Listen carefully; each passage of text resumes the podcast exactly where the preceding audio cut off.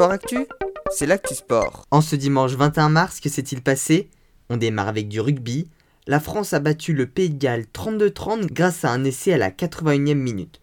Ils peuvent donc encore gagner le tournoi si jamais ils remportent le match de vendredi contre l'Écosse avec le bonus offensif et avec 21 points d'écart. En football, suite de la 30e journée de Ligue 1, Lille a battu Nîmes 2 buts à 1 et pourrait donc perdre sa place de leader en cas de victoire du Paris Saint-Germain ou de Lyon qui s'affronteront ce soir. En biathlon, la saison s'est terminée aujourd'hui avec les Masters d'Ostersund en Suède. Simon Destu a très bien clôturé sa saison chez les hommes en remportant la course. En revanche, ça a été plus compliqué pour les Françaises qui ont terminé 17, 25, 28 et 30e. C'est la Norvégienne Ingrid Thunderbolt qui s'est imposée. Au niveau du classement général, c'est les Norvégiens qui ont dominé la saison puisque Johannes Bö et Thierry Lecoff remportent les gros globes de cristaux. En ski alpin, les Français ont également très bien conclu cette saison. Clément Noël et Alexis Pinturo se sont classés 2 et 3e du slalom de Suisse de Lenzerheide 2 derrière l'Autrichien Manuel Feller.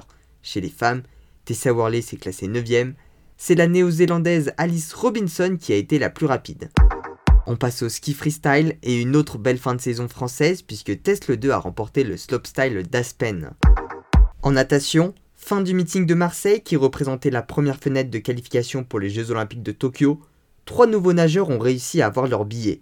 Marie Vatel sur le 100 mètres nage libre, Mélanie Hennick sur le 50 mètres nage libre et Johan Ndoye-Brouard sur le 200 mètres d'eau.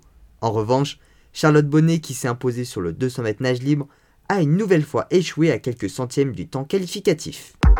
Enfin en escrime, reprise de la Coupe du Monde d'épée après plus d'un an sans compétition, la française Alia Yuti est arrivée deuxième après s'être inclinée en finale contre la coréenne In Choi.